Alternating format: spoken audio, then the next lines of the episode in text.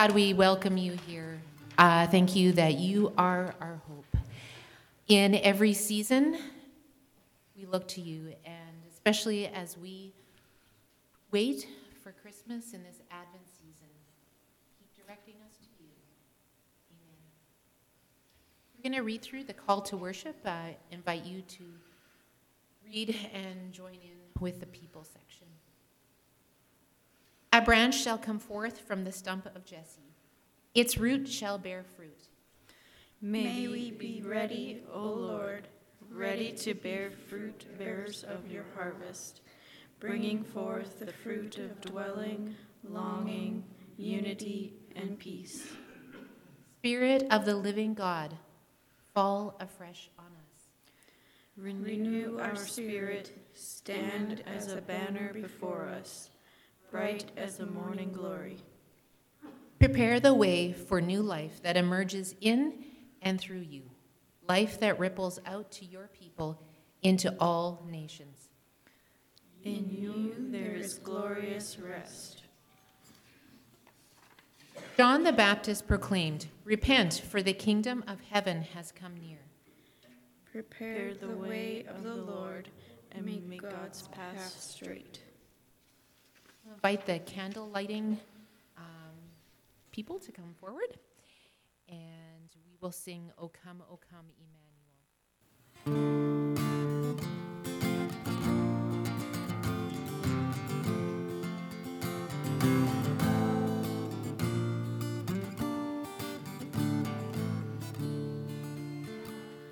O come,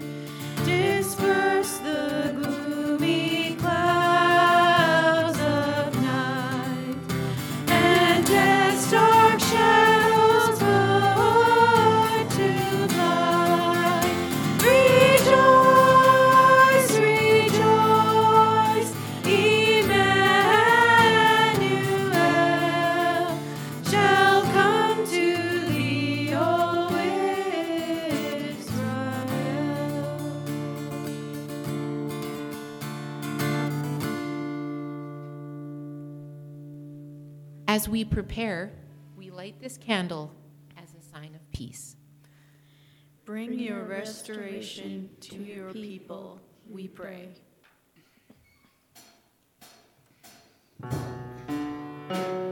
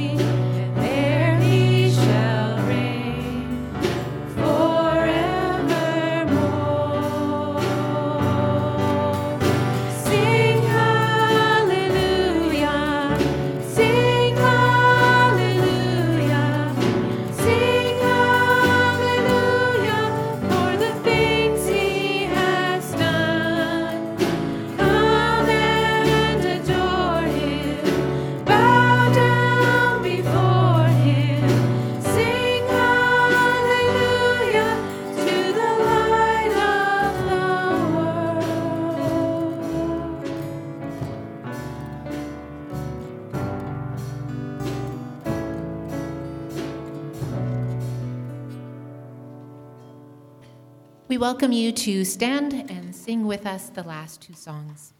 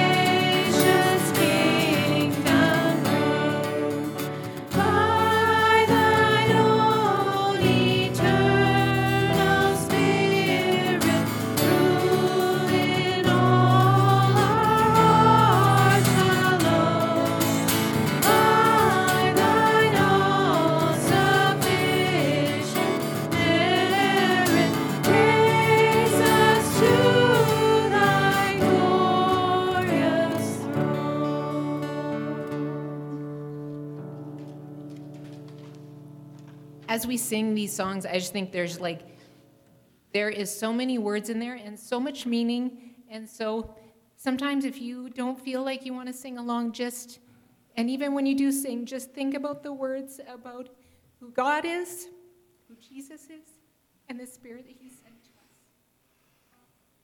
to us.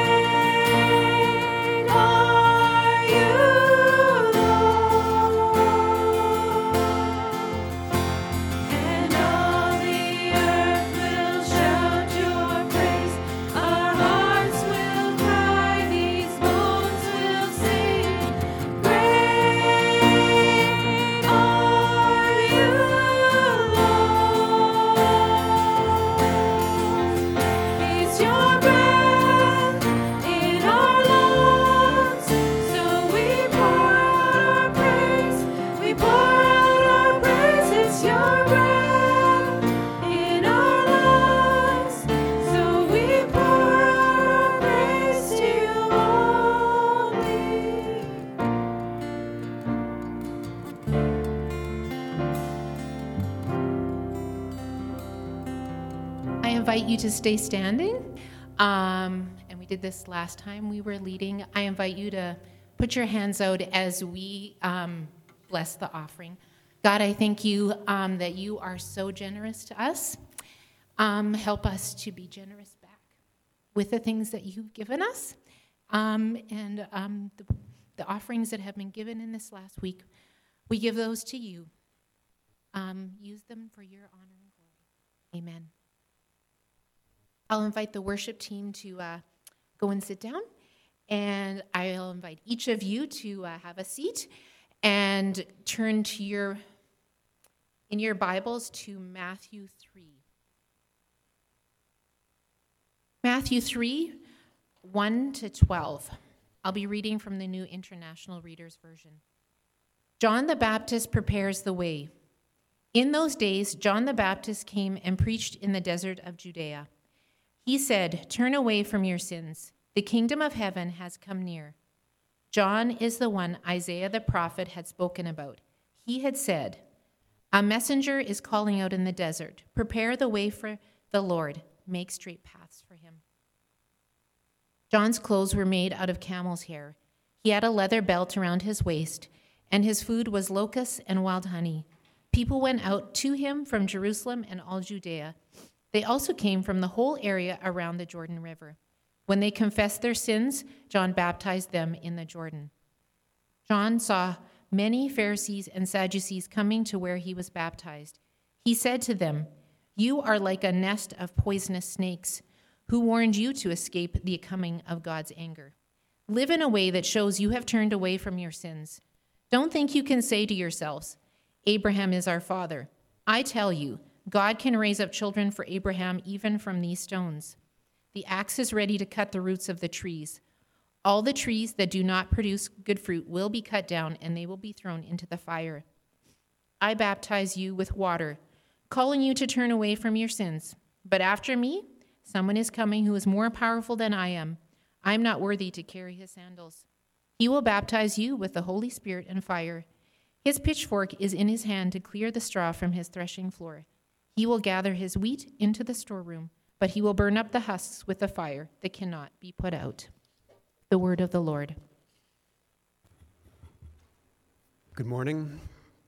This coming Tuesday is our uh, fall congregational meeting. There aren't a lot of uh, pressing uh, issues of issues to decide, you know, direction and, and tactics on. It's, uh, it's a time of elections and, and having people do the, just putting names in blocks. So uh, that's a role that can feel like maybe not the most exciting thing that the church does, but it is, in fact, because uh, the, the, the blocks that the, the things that, that people are willing to do establish the direction and focus for us as a congregation in the year going forward. And the things that people are not willing to do for one reason or another end up end up being things that we decide that for a season we will we will not be paying as focused attention to, uh, and so your uh, your willingness to um, consider the requests that the nominating committee brings to you or that your friends and neighbors in the congregation bring to you uh, is partly your own willingness to to be involved in the life of the church but it is also your decision about what the priorities and the activities and the focus of our congregation will be for the next year. So, as you consider the um, various positions that are available to fill in the life of the church, and as you think about your own willingness and the abilities and gifts of your friends and families and other, other folks in the congregation, um, please, please keep that in mind. And please come on Tuesday and we will uh, we will have a meeting together and we will decide who will do what things for the next year. And we will uh, prayerfully and with focus on the grace of the spirit with us we will establish a direction and focus for ourselves as a congregation. Tuesday at 7.30 in the evening and we'll meet here in the, in the sanctuary. Hello do i have some uh, young sheep here to come up to the front Come on up. Yeah. Come on up. You can, you can sit here. My young sheep, here. Sit over here. Yeah. Yeah. All right. Ah. I remember this young sheep from last Sunday. Yeah, okay. My name is Shepherd Amos, and I have come here to share some stuff with you, my the sheep from other areas. Is your shepherd not around today? Okay, well, I'll, I'll take care of you. I'll take really good care of you for this for a few minutes, okay? Yeah. Oh, so I'm going to tell you a little bit about myself. My name is Shepherd Amos. I come from a very poor Jewish family, and we take care of sheep. And we love taking care of sheep. And we live by Bethlehem. Have you ever been to Bethlehem? Have you guys been to Bethlehem? Do you know where Bethlehem is? It's very close to Jerusalem.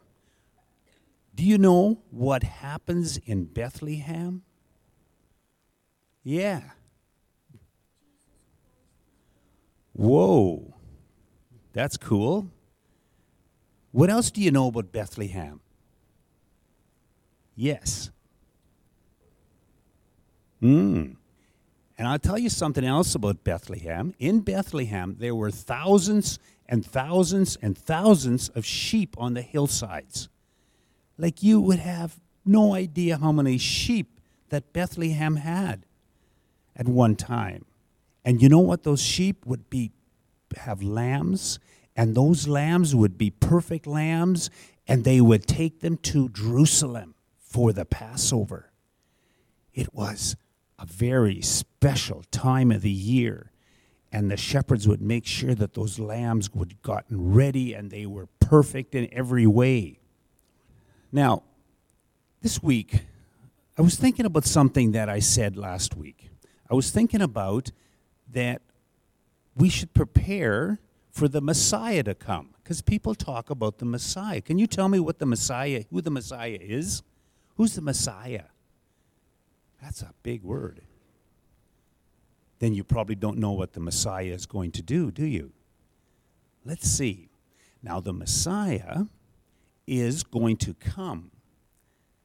And the Messiah is the one that prepares the way for us and the back to God. And the Messiah helps us to get over the hard things that happen to us in our life. Who would the Messiah be? Yes. Do you think the Messiah has another name? Kings? What else does the Messiah? When the Messiah was coming, who actually came? Jesus came. Yes, that little sheep remembers from last week talking about the Messiah. Yeah. So the Messiah came in Jesus. Now, there were words passed down by the prophets. You know what a prophet is? Somebody that tells what's going to happen. And the prophets from years ago, yes, right, they say what's going to happen. And prophets have told a long time ago that the Messiah is coming, and we need to prepare a way for the Messiah to come in our hearts.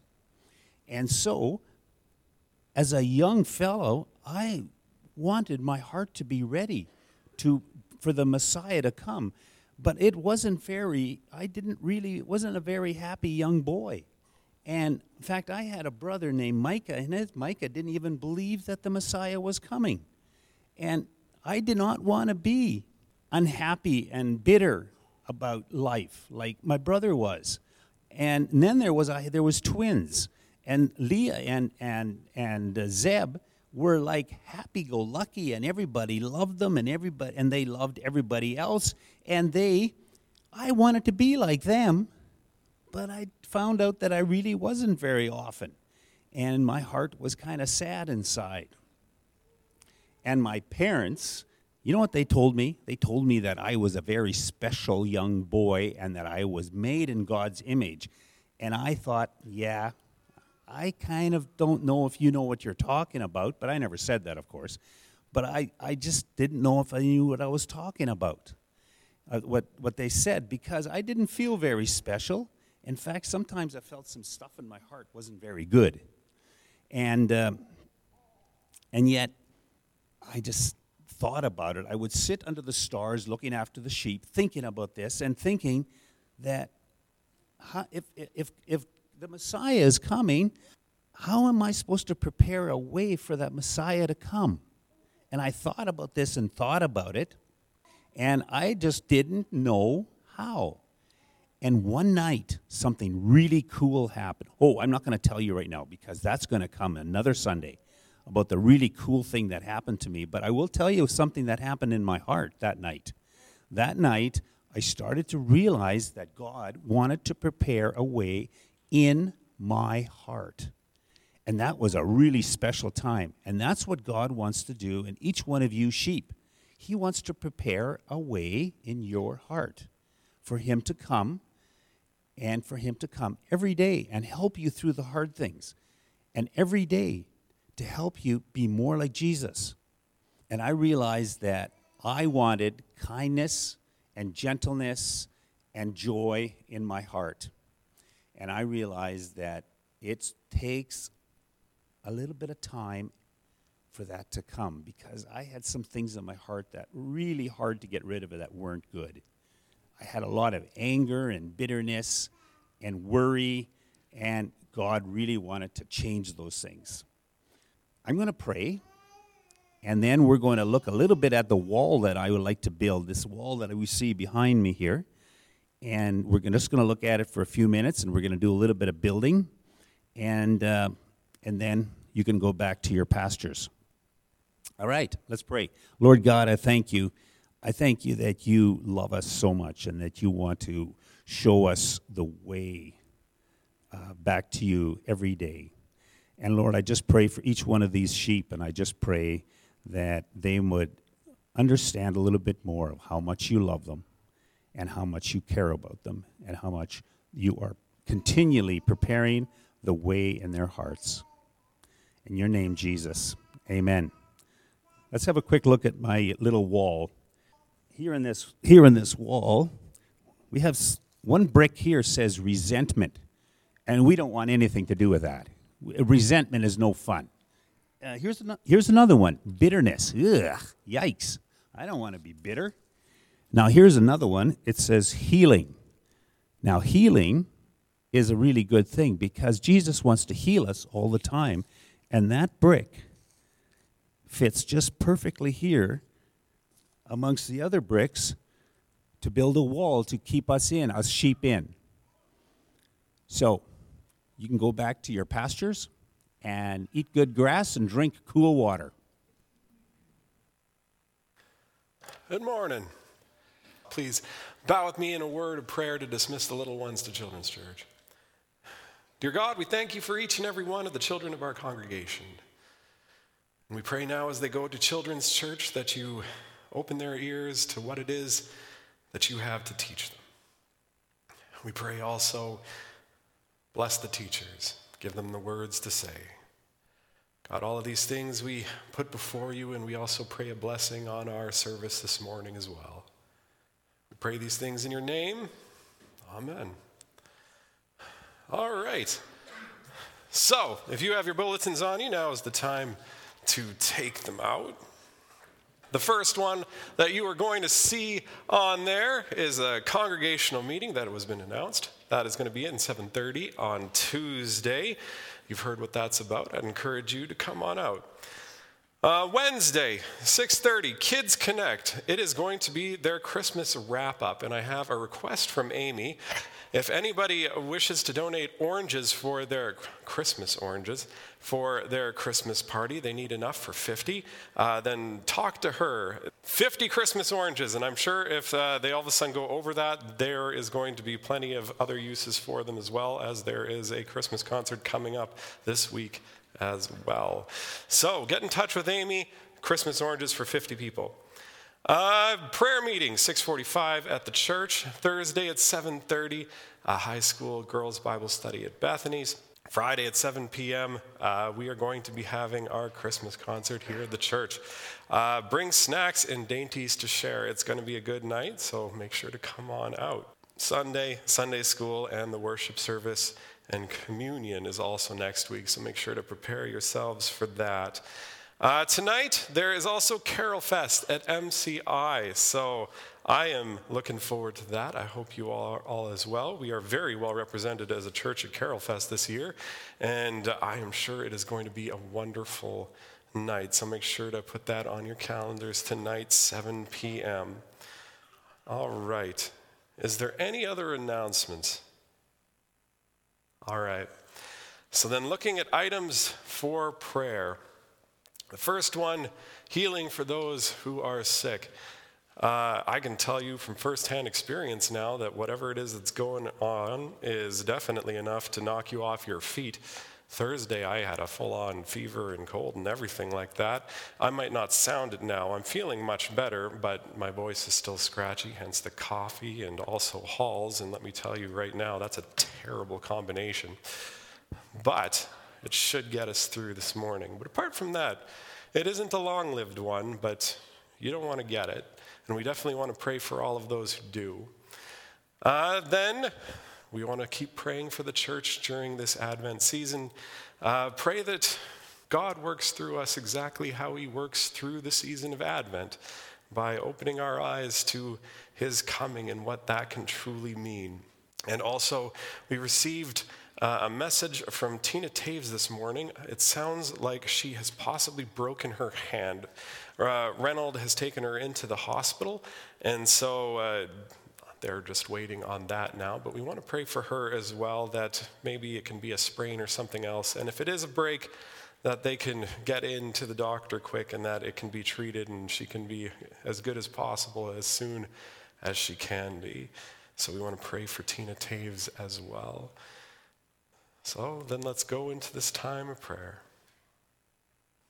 Our God, we come before you this morning, first off, in praise. First off, in praise and thanksgiving for the season that we are in, for Advent, for this time where we need to stop, this time where we need to look forward to you. God, we thank you that if we do that. We thank you that if we do that, we can see who you are in new and glorious ways. We can see what you have done in clearer detail. We thank you that that you give to us. And so we pray we pray that that is what we do this Advent season.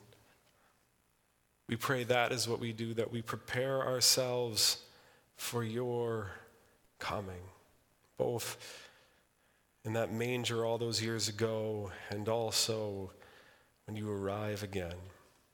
But Lord, we thank you for that. And God, as we look at the community around us, we also bring before you a prayer of healing. Lord, this disease, whatever that is that's going around town, this virus, it's no joke. And so, Lord, we pray for healing. Lord, we pray for healing for those that get it. We pray for those that have not gotten it yet that it passes them on by. Lord, we have seen you work many times before healing flus just like this, and we look forward to seeing it again.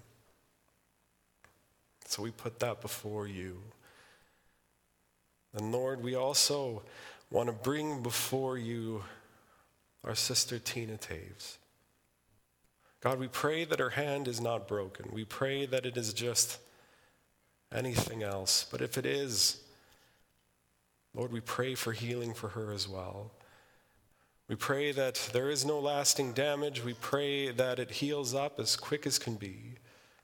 And God, we also Pray that she gets into the hospital as soon as she possibly can, that she won't be sitting in pain in the waiting room. Lord, we put her before you this morning. And we pray that she knows that our prayers are with her. And Lord, we also want to bring before you tonight. We want to bring before you Carol Fest tonight that you will be a blessing on the evening. And that the wonderfulness of this community of McGregor shines through, but also your glory shines through as well. Lord, all of these things we bring before you, and we place them at your feet. In your name we pray. Amen. If you have your Bibles on you, now's the time to get them out. Matthew 3, verses 1 to 12. That is our scripture today. For the second season, second Sunday, for the second Sunday of Advent. And today, for the second Sunday of Advent, we focus on one of the central figures to this time of year, John the Baptist.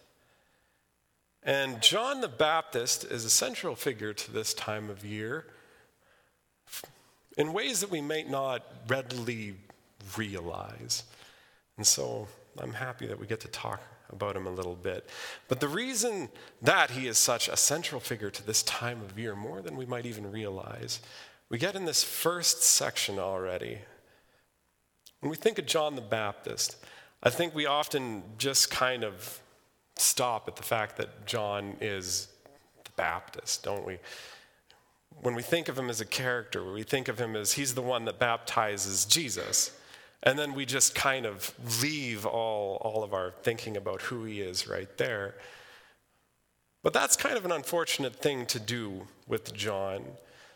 That's a little bit like talking about, I don't know, like Abraham Lincoln and just saying he's a president and just not even mentioning anything else that he actually is in history. It's technically true, but at the same time, John has so much more going on than how we normally deal with him actually says.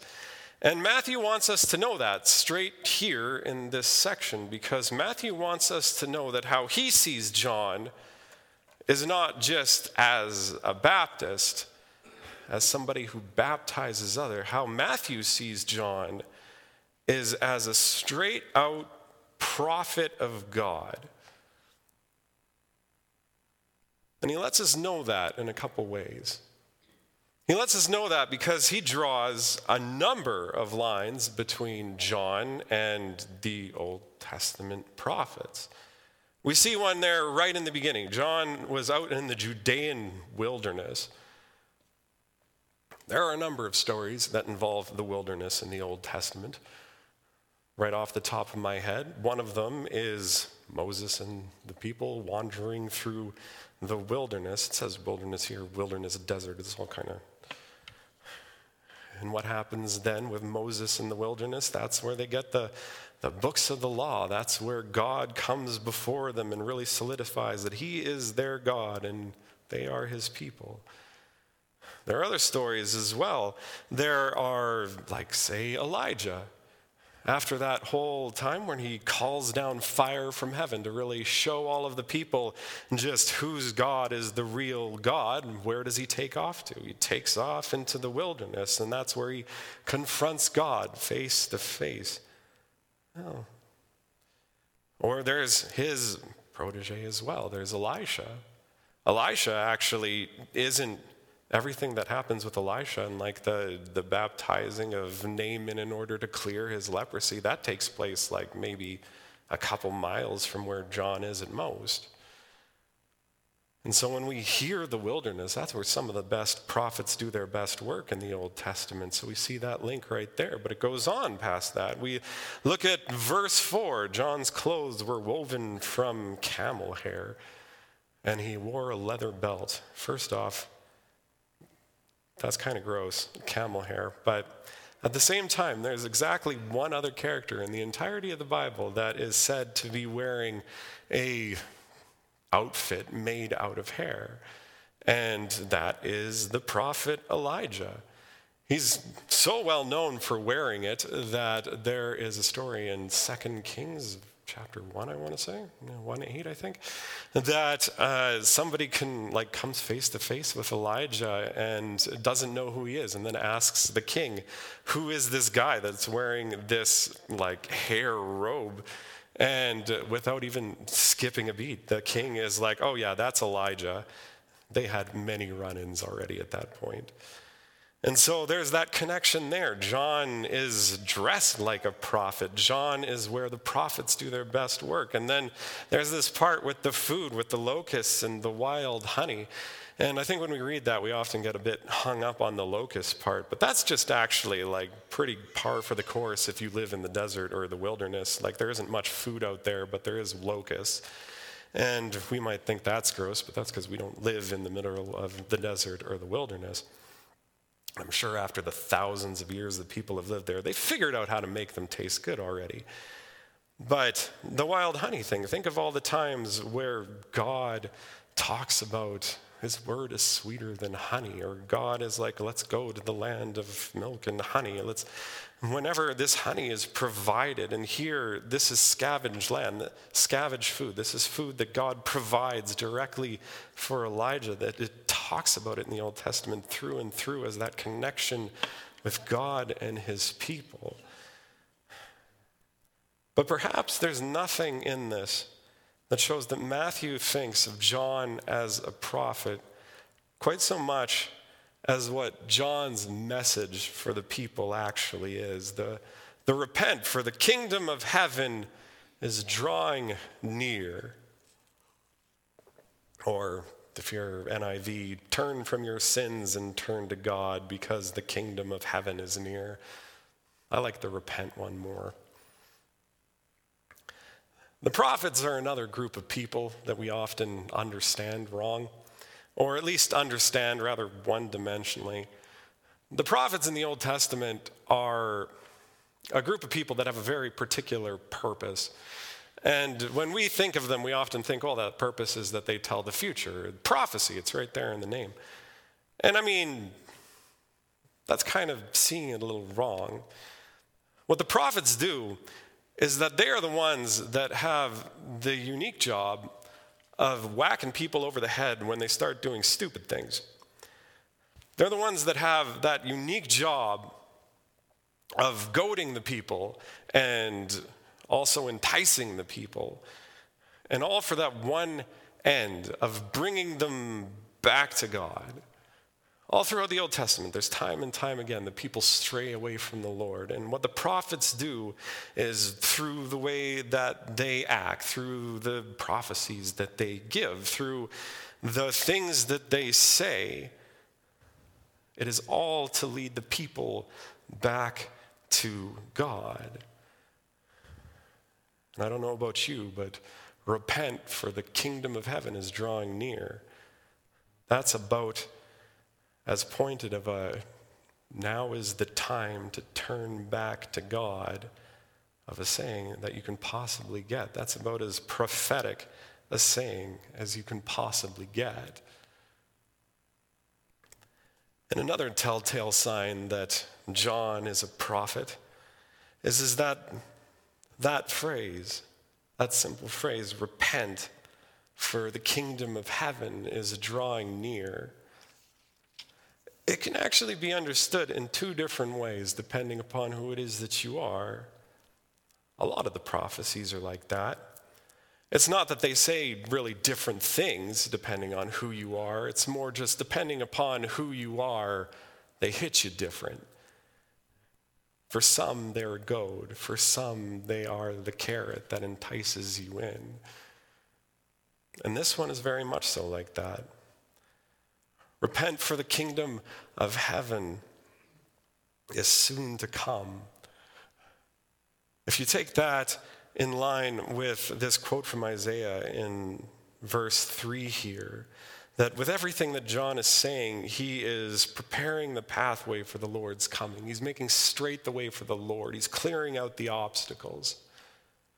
And you understand this in that way, then that is a wonderful thing. Repent, for the kingdom of heaven is near.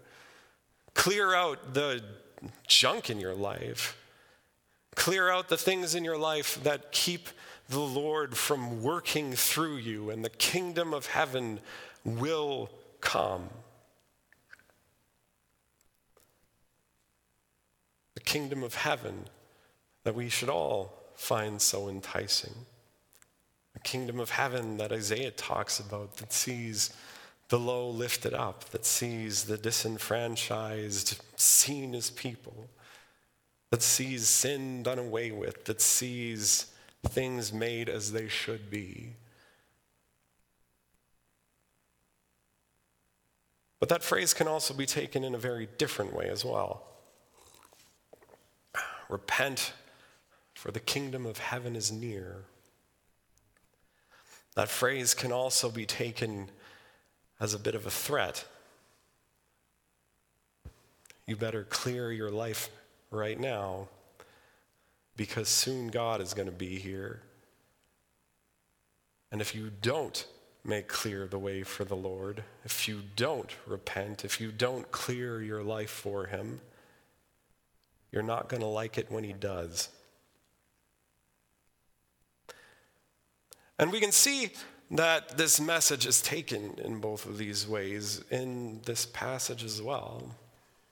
We're told there, verse 6, that a lot of people all come to John, all come to John to hear this message, and then many, many are baptized by him.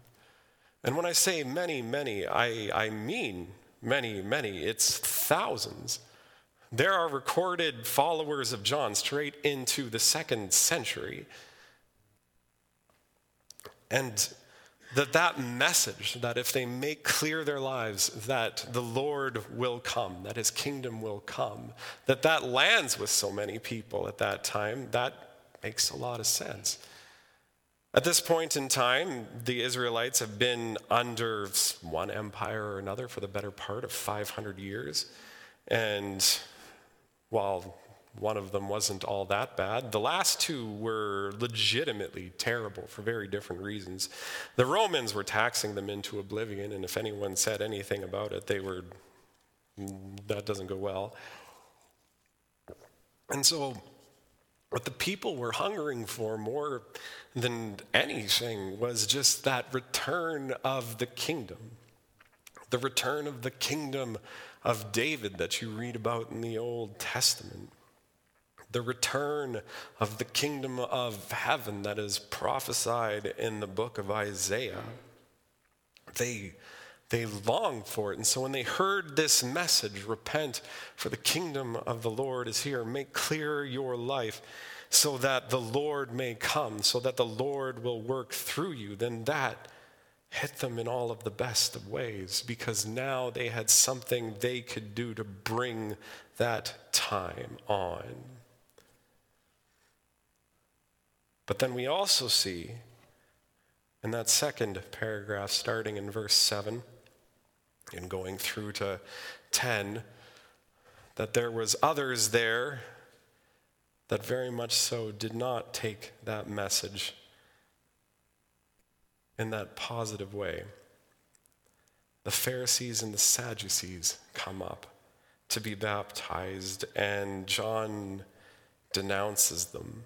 You brood of snakes, it says here. You brood of vipers. And that is kind of the lowest key thing that he says when he's chewing them out here. And kind of the entirety of what he says here just boils down to you who claim that you know God better than anyone else, you who claim that you know God better than anyone else, and you tell people how they can know God as well, how can you say that? Where is the fruit in your life? Where is the fruit from your relationship with God? The Pharisees and the Sadducees both understood what it meant to follow God and the best way to do that in very different ways. We'll get to that in a little bit. But that they preached out loud a message of who God was that bore no fruit, that was anger, that was pain, that was everything that our God is not. And they said that that is what the Lord is. Where is the fruit in that? You are not saved just because you are from the line that you are from. If you do not bear fruit, then the axe of judgment is poised, and you will be thrown in the fire. These people are the leaders of Israel at this point, and this is how John approaches them. A very prophetic thing. That is what prophets do. And we can see that the message is taken in a very different way. The same message, but received in a very different way, depending upon who you are. But possibly the most scandalous thing that John says, you can find it in verse 11 there. I baptize you with water, but someone is coming who is far greater than I, who will baptize you with the Holy Spirit and with fire. Up until this point, John has been very much so in line with all of the prophets of the Old Testament and all the things that he was saying. But right there, he says something to the Sadducees and the Pharisees that they very much so would understand to be pretty much as heretical as it comes. Because the Spirit of God, the Holy Spirit, does show up throughout the Old Testament on another um, number of occasions comes upon Samson and he lifts the heavy things, is breathed into Adam, and then he comes to life. When the Spirit of God shows up in the Old Testament, that is how God is working. That is God at work. And so here, John is saying that one is coming who is greater than him, one who can control God himself, who can command God himself. And you can imagine that all of the rest of the people that are hearing John's message, that are taking it to heart, that are changing their lives, that are clearing it as a result, when they hear that, they are just whipped into a fever pitch. But all of the people that take his message as a threat, they become just a little bit more afraid of who John is and what it is that he is saying here. But then we get to the part where they're baptized in fire, and that is much the same thing. For those that do repent, that do clear their lives, to be baptized in fire, we know is a purifying, is a refining. But for those who take this as a threat, those who do not heed the words of the prophet John, it is a scourge unlike anything else. Repent, for the kingdom of heaven is soon to arrive. The words of the prophet John.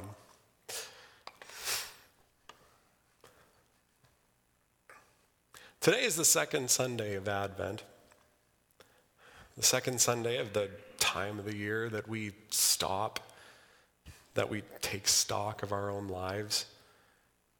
And then we look forward to Christ's return, both as an infant in that manger all the years ago, but also for when he comes again. Advent has that dual purpose of looking forward not just to Christmas, but also to what will be. And John the Baptist is a central figure in that. He's a central figure in that because, as Matthew shows us, John the Baptist is also John the prophet who gives us the message that we need to take to heart so that we can prepare ourselves for when the Lord comes. Repent for the kingdom of heaven is drawing near. When we hear that message, how do we hear it? Do we hear it like the countless people that come to John and hear that and are just overwhelmed by how amazing it is? Do we hear that as the good news that if only we look at ourselves and we see the things that we know keep us from our Lord, that keep the Lord from being able to work through us, we see those obstacles and we cast them aside, that then the Lord is free to come. When we hear that message, do we hear it in that way? In the way that it is easing the coming of the kingdom of God? The coming of the kingdom that will see the low raised up, that will see the hurt comforted, that will see those that are seen as not even human recognized as people that will see the sins of our world done away with. When we hear his words, do we hear that as the good thing because now we know what we need to do in order to aid the coming of our Lord? Or do we hear it like a threat? Do we hear it like the Pharisees and the Sadducees? The Pharisees and the Sadducees had very distinct sins in the eyes of John and the people from that time. Very distinct, but also sins that very much so are still with us today. The Pharisees had this tendency when they talked about God and how to follow God and taught other people how they should follow God to explain it in terms of following rules on rules on rules on rules on rules on rules on rules. And if you didn't have your entire life to dedicate to learning what those rules on rules on rules on rules were, and then you violated them, then, well, too bad for you.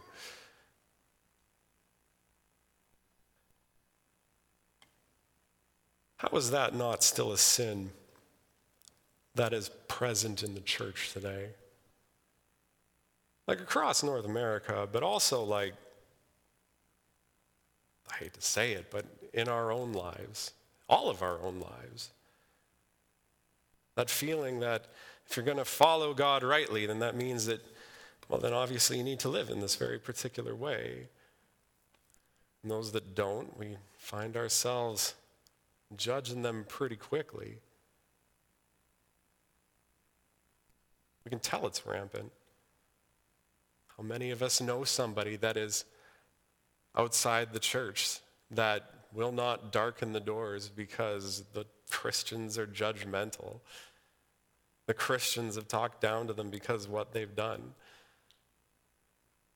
They might not even understand what they did, but what they know is the people inside that building with the cross on it want nothing to do with them, even though they very loudly yell at them that they do.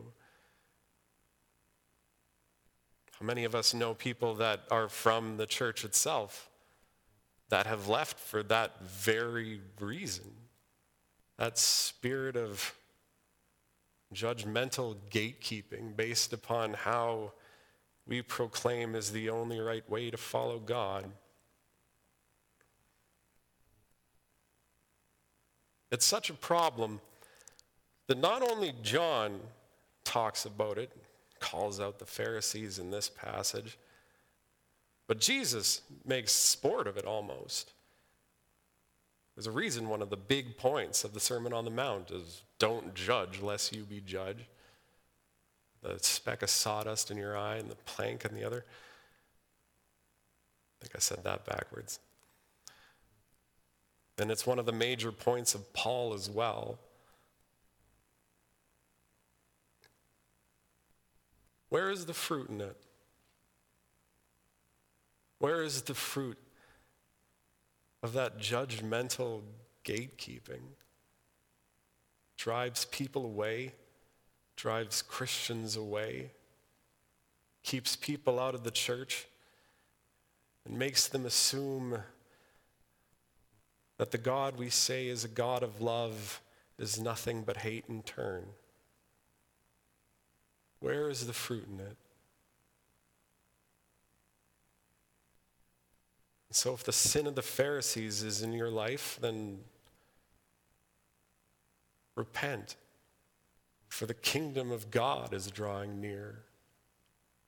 Those are the words of John for us today. Clear your life, make straight the way for the coming of the Lord.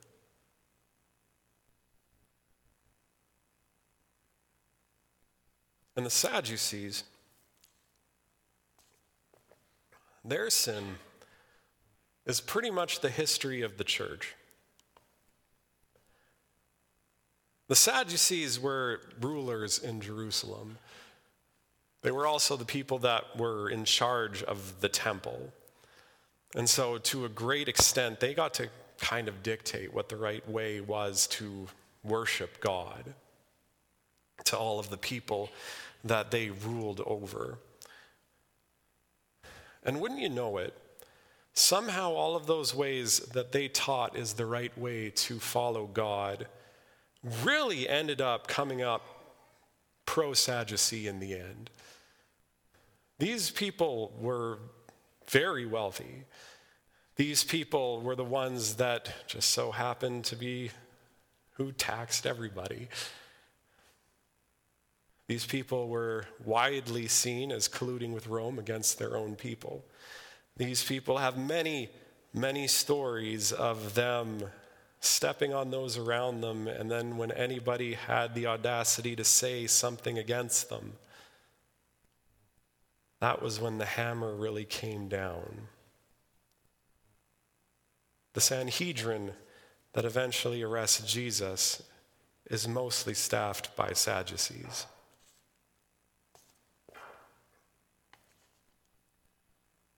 The sin of the Sadducees is that they leveraged their faith for power over others. And boy, did they ever step on everyone as a result. How is that not the history, the last 2,000 years of the church? How is that not all of Christendom? How is that not the doctrine of discovery? How is that not even present today? Don't let it slip you by that the more political ads these days are using a lot of religious language. That's surely going to turn out well. And that's on all levels. Health and wealth is still alive and well, even though it really is only serving to make the people on top of that wealthy and everyone else is getting their back skinned off of them. The sin of the Sadducees, the sin of wanting to leverage our faith in order to better ourselves, to get wealth for ourselves, to get what we want, and then to tell everybody else that it's actually what God wants us to do. That is alive and well today.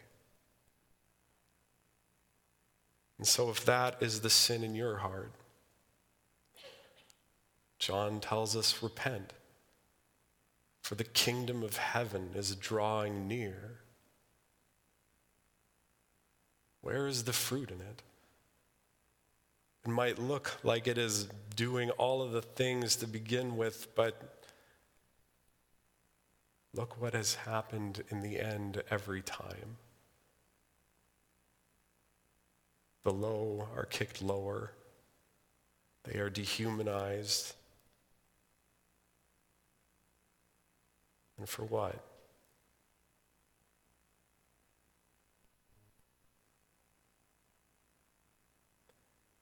In our passage today, we hear the prophet John the Baptist give us this message Repent, for the kingdom of heaven is at hand.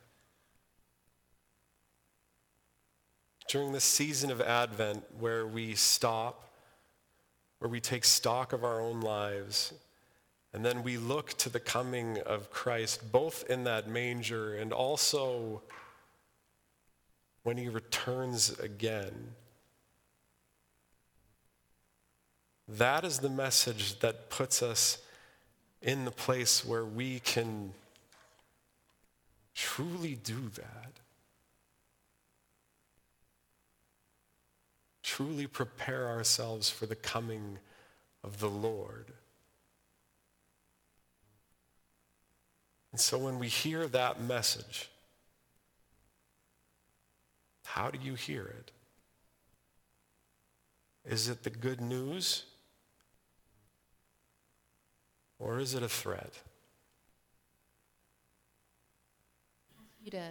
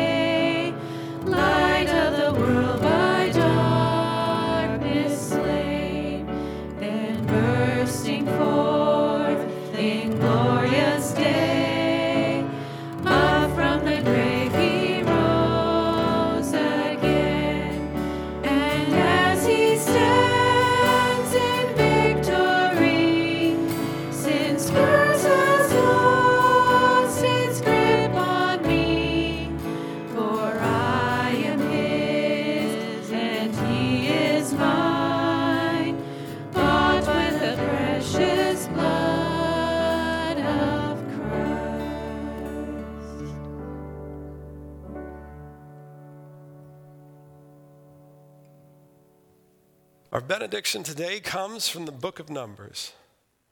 May the Lord bless you and protect you. May the Lord smile on you and be gracious to you. May the Lord show you his favor and give you his peace. Go this week and serve our loving God.